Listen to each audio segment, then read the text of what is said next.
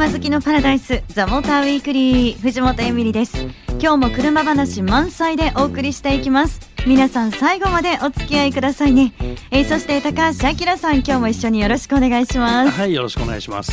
2月もねあの最後の土曜日になりましたけど、はい、やっぱり来月は3月だって思うと春が待ち遠しくて、うん、春どこに行こうかなっていうねお出かけ楽しみだなっていう方もいらっしゃるんじゃないかと思います。皆さんどこ行かれるんだろう？でふと自分のことを考えたんですけど、うん何にも思い浮かばない。寂しいです、ね、寂しいんですよ。寂しいような代表。代表みたいになってきましたよね。ちょっと春のお出かけぐらいは作ろうかなと思って、いちご狩りっていうのは思ってるんですけどね、今ね。いちごあ時期なの？うん、なんかちょっと、あの冬からね。春というかにかけてっぽくないですか、うん、ほらそういうね、はい、ネタさえもわからないわけですよやっぱりねちょっとあの今年の年明けに幸せになるっていう目標を立てたばっかりですから。漠然としてるな。春のお出かけ、はい、皆さんぜひこんなところに行ったらハッピーになるよっていうのもね教えていただければ、ね、もらいましょう。嬉しいなと思います、はい、皆さんに頼ったりしてねさあ本日なんですけれども今日はねちょっといつものザ・モーターウィークリーとは少し、緊張してます。高橋さん、はい、大先輩ですからね。あそっかなんかお付き合いが長いっていう話も伺いました。ぜひね皆さんもどんな方が登場するのか。じゃあちょっとここは内緒にしておこう。はい最後までお楽しみに。The Motor Weekly ザ・モーターウィークリー。さあ、それでは皆さんお待たせいたしました。本日のゲストご紹介させていただきます。レーシングドライバーでモータージャーナリストの中谷明彦さんです。番組初登場よろしくお願いします。こんにちは、中谷明彦です。よろしくお願いします。よろしくお願いします。ね、なんかもうどなたが来るのかみたいにね、うん、ものすごいふりをして、高橋さんは緊張してるとまで 言ってました。中谷さん。すごく古い仲なんで、ね、昔から知ってるし。本当そうですね。そう、どのぐらいなんですか、お二人はもう。もう多分エミリーさん生まれる前。生まれた直後ぐらい。ありがとうございます。ほら中谷さんすごく優しい方でしょ皆さん、うん、ね。そうなんです。四十？うん四十。まあまあそのぐらいにそのぐらいにしときましょうか。いやでもレースファンの方にとってはもちろんね、うん、中谷さんといえば、うん、お名前聞いたことがあるってねいう方だし、でそのモータージャーナリストとしてもね活躍されてますけれども自動車業界のじゃ入ったきっかけっていうのはレースではなどうなんですかったんですか中谷さん。よくね、うん、あの二足のわらじ履いてるとか、うん、あのいろいろ言われるんですけど、はい、最初は高校生の時にゴーカートのレースを始めたんですよ、趣味で。でその時に入ったチームにあの月刊自家用車っていう雑誌今でもあるんですけど、そこの編集部員の人が同じチームで、で一緒にレースをやって、で僕もはそこそこ早かったんでそしたら車の運転もできるでしょって言われてもちろんっていう話になってじゃあうちでバイトしてよっていう話になって、で月刊自家用車でそのライターのアルバイトみたいなことも始めてたので、あのまあ、最初から二足のわらじ状態っていうかレースやりながら。レース、うん、あのバイトで稼いだお金でレースやってたんで。えー、じゃあそういうねなんか自動車雑誌もそしてレースもという感じだったんですね。そうですね、あのまあ、雑誌の仕事もその時から試乗して記事書いて、それはそれで新車乗れたりして面白かったし、面白かったですよね。でそのお金で、まあ、ゴーカートですけども、レースもできたので、まあ充実した大学生活というか でも僕はあの理系の大学だったんで、レポートの提出とかすごい大変だったんですけど、あの教授にもう睨まれちゃってそのレースばっかりやってたり。まあ、車の本人とかにも出ちゃったので、うん、お前何やってんだっていう話になって、うん、であの素直ちゃちゃんと学校来て、うん、レポート書け結構あの迫られて怒られてた 怒られたんですよ。でもね、えー、その後も中谷さん、レース活動はどんどんどんどん最初のあの、ね、フォーミュラってな何からスタートしてるんですか？四輪のレースとしては最初は FLB っていう、うん、あの、はいはい、軽自動車のエンジンを積んだフォーミュラカーが当時あったんですけど、うん。うん、それに出たのが最初ですね。でそのトのフォーミュラはどこへステップアップするんですか？それでね FLB を1年間やって、まあ、2位が最高位ですけど、うん、2位に2回ぐらいになって、うん、で次の年 FJ1600 っていうのが日本で始まった年だったのかな？2年目になるのかな？で三好さんも含めてみんなで FJ1600 やろうって話になって、うん、それもすごいな。これもう全然アマチュアじゃ乗れるレベルじゃないからね FJ1600 になると。そうなんですね、パワーもあるし。いやでもそれだけやっぱりこう、ね、お金もだし多分時間もそうだし、うん、そして自分の意識もそうだしそういうものを本当にかけてねずっと学生時代から来たからこそっていう、うん、この後だってこの人、世界に羽ばたいていくからさ。そうそうそう。そうなんですよね。ちょっとそのぜひ高橋さんねご存知だと思いますけど。いややっぱ僕らの印象としてやっぱ F3 の中さんっていうのはやっぱすごく印象に残ってるんですけどね。うん F3 はででもあの、まあ、レーサーになれるとも思ってなかったしなろうとも思ってなかったんでで、そのまあ、車好きだったので F3 のレースでチャンピオン取ると、うん、イギリスの F3 選手権にスカラシップで行けるっていうシステムが当時できたんですね。うん、でそれ見てうわこれやりたいなっていうのがあって、うん、で大学4年生卒業する時に。あのどうしても S3 だけはやりたいなという気持ちがあったんですよ。うん、それであの先輩の M さんに相談したら、うん、うちの会社来たら S3 やらしてやるよっていうふうに言われて で本当ですかって言われて。でもう2つ返事で入ったんですよ。うん、で作ってた本が「カーティングスポーツ」っていうゴーカートの本だったんですけど、はい、レッスンのね。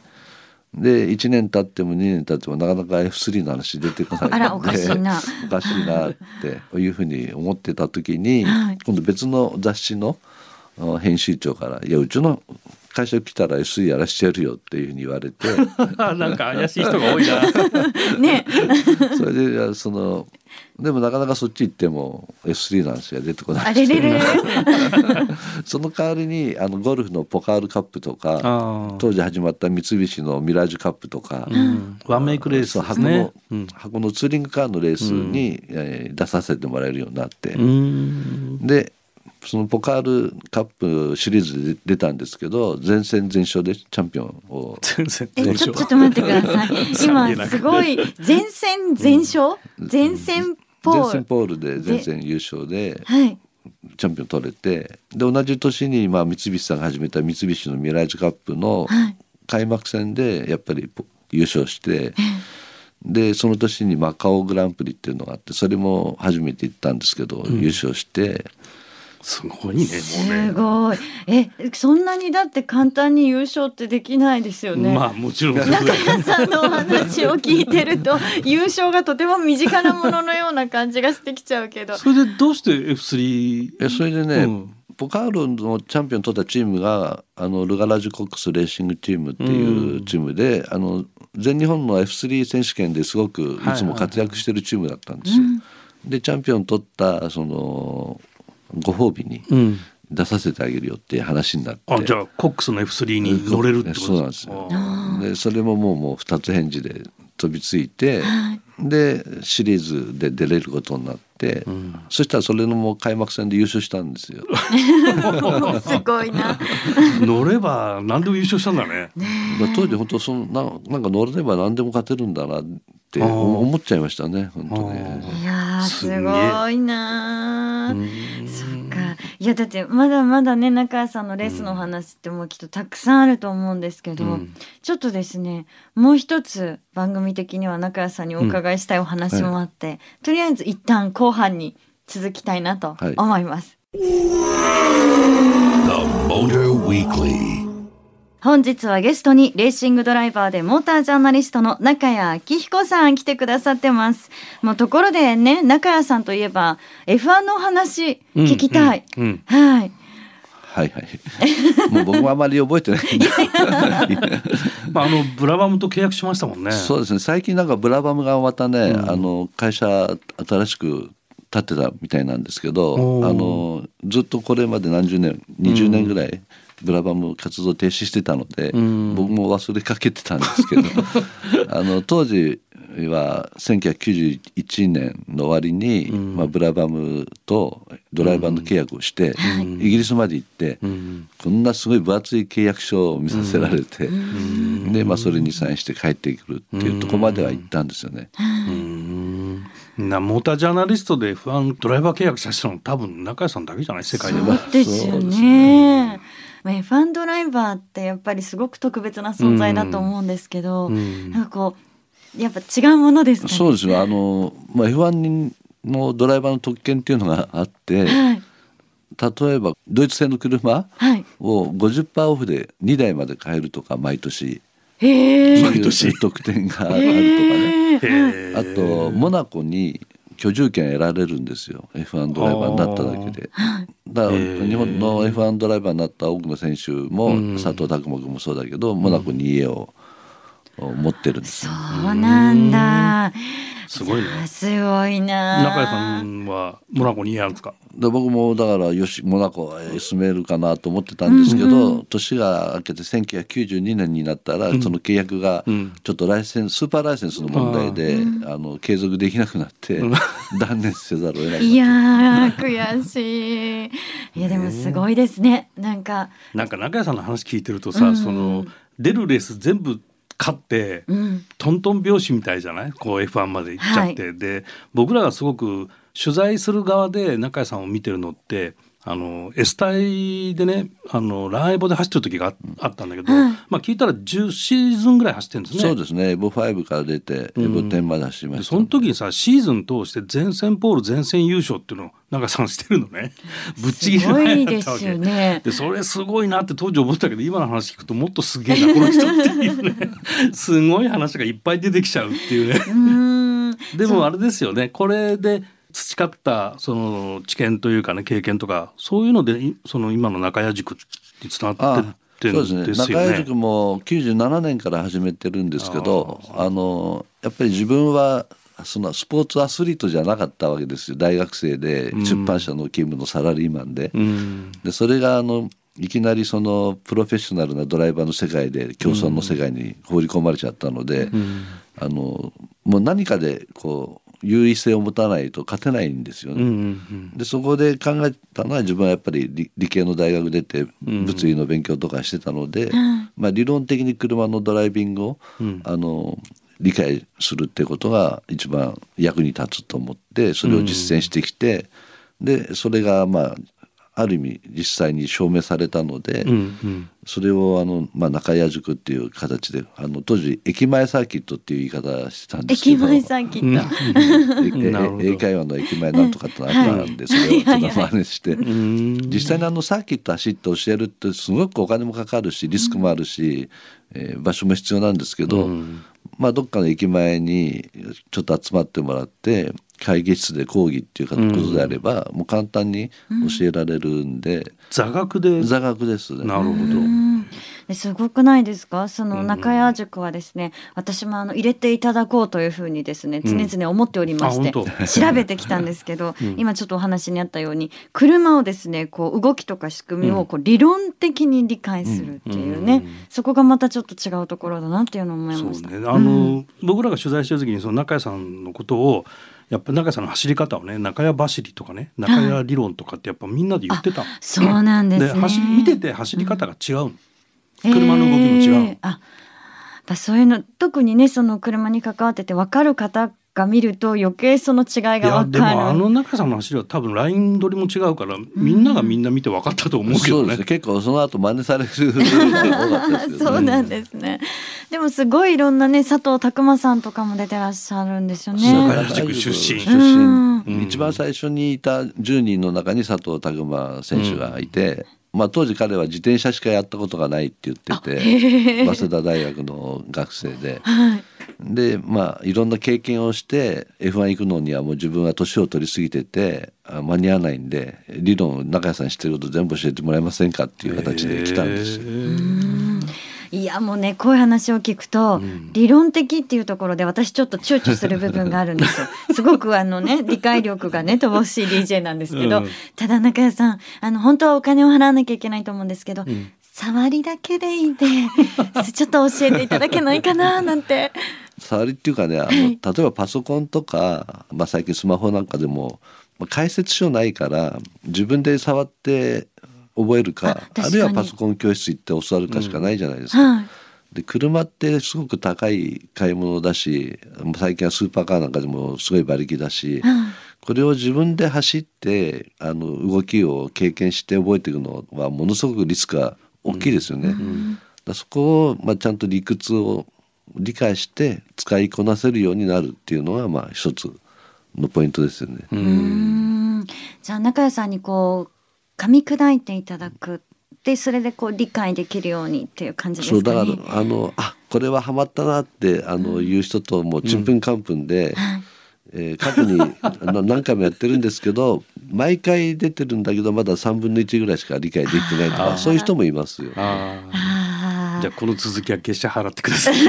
そうですね皆さんね。はい。いやでも今日はなんかねすごく面白い話がね聞けたなっていうのあるんですけど中谷さんはさっきねランサエボリューションの話もありましたけど、うん、ライブでもねずっと走ってらっしゃったから、はい。うん、この後のですね三菱アウトランダー BHV のコーナーでも中谷さんならではの話がねちょっと聞けるんじゃないかなっていうふうに思ってます、うん、この後も中谷さんよろしくお願いします。はいさあ、ここからは新たにモデルチェンジしました三菱アウトランダー PHEV をピックアップしていきます。すごく残念なんですけど、うん、このコーナーは今日が最終回になります。そうですか。全部やったもんね。ねたくさんね、やらせていただきました。皆さんもその魅力をね、分かったっていうふうにね、思ってくださってると思いますけれども、最終回は中谷明彦さんに引き続き来ていただいてます。あの、中谷さん早速なんですけど、まず最終回の一つ目の質問です。はい。アウトランダー PHEV 好きですか？もちろんね、好きというか、あの感心してるっていうか尊敬してるっていうかね、はい、よくこれをあの作って販売してるなっていうふうに思ってますね。うん、えー、尊敬してる。初めて見た時に本当にびっくりして、はい、でまあ動けばいいんだ動くぐらいは当たり前だと思いましたけどもそれがすごい完成度が高かったので、うん、これはすごいなと。あじゃあもう最初から完成度高かった。そうなんですで実は僕はあの当時、まあ、ランサエボリューションの開発関係もちょっとやってたので、うん、アウトランダー PHEV のプロトタイプみたいなね試作車みたいなのもちょこっと乗ったことがあるんですよ。うん、でそれはね100%電気自動車だったんですけど、うん、もうもうその時すでに完成しきってて。うんすごいなと思いました、ね、いやでもなんかそう考えるとそのアウトランダー PHEV が最初に出た時私そのメカニズムが全くね、理解できなかったんです最初は、はい、でもすごい車が出たぞって話題に、ね、なってましたよね。多分ね、うん、多くの人がわけわかんなくて僕はこれはあの、まあ、何度か言ってますけども本当に自動車業界でノーベル賞をあげてもいいぐらいな内容で、まあ、そう簡単に理解できないかもしれないけど、うん、中身はすごいっていうね、うん、あの仕組みだったと思いますよね。でやっぱり中谷さんにね伺いたいのって走りの評価かなと思うんですけど、うん、アウトランダー PHEV 乗られていかがでしたか？あの一番感じるのは前と後ろの車輪があの機械的につながってない別々のモーターで動かす四輪駆動、うん、まあ、これ世界初だったと思うんですけども、それはつまり前後のモーターをもう完璧に制御しないとうまく走れないんですよ。でそこを本当にきめ細かく完璧に制御しているので、うん、こういうサイズの SUV の車としては本当に信じられないぐらい意のままに操れる。ね。なんかその SUV ですけどそのなんて言うんですかね。もうすごくスポーツだなっていうふうに感じることもね、うん、なんか最近スポーツユーティリティビークルっていう略になってるらしいんですけど 本当はスペースユーティリティビークルだったはずなんですよね。ああ、ね、そうなんですか。あまりにもそのスポーツ系の車多くなってきてスポーツって言っちゃってるのかもしれないですけど、うん、まあアウトランダー PHEV に関して言えばスペース効率もすごくいい。うんっていうのはバッテリーを床下に配置してるし、うん、あとまあモーター2つとエンジンも使ってですねうまくパッケージングしてあるんでスペースをもすごくうまく使ってる。うん、でその上で走る性能も高次元で出来上がってるので、うん、まあ、SUV としてもスポーツ SUV でもスペースユーティリティとしても両方成立してるなと思います。はい、ああのアウトランダー PHEV 中谷さんがもう一番の魅力教えていただけますか？これは一つはやっぱり電気自動車として扱えるっていうことで普段日常的にまあ60キロぐらいの走行距離であれば全く燃料ガソリン使わないで済むというところですよね。あとまあ最近はいろんな災害が起こってて電気が止まっちゃって、まあ、冷蔵庫を冷やせなくて溶けちゃったとかそういうこともあると思うんですけどもそういった時のその予備電源として車がね自分の家のガレージにあるっていうこともあり家に給電できるっていうのはね、家に家に給電できますし、うん、あとそういったあの万が一の時のために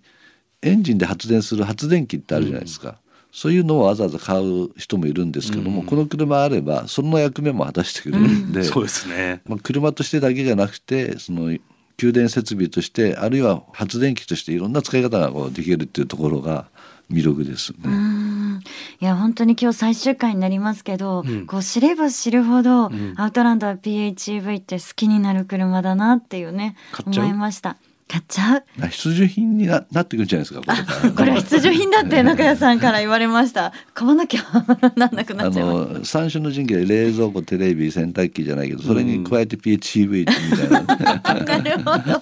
ありがとうございます。じゃあ中谷さん最終回なので最後に、うん、アウトランダー PHEV 中谷さんにとって丸ですか？それとも二重丸ですか？三重丸でお願いします。ありがとうございました。はいアウトランダー PHEV 今日からあなたもマイスターのコーナー、皆さんいかがだったでしょうか？ぜひ皆さんからの感想をお待ちしてます。送ってくださいね。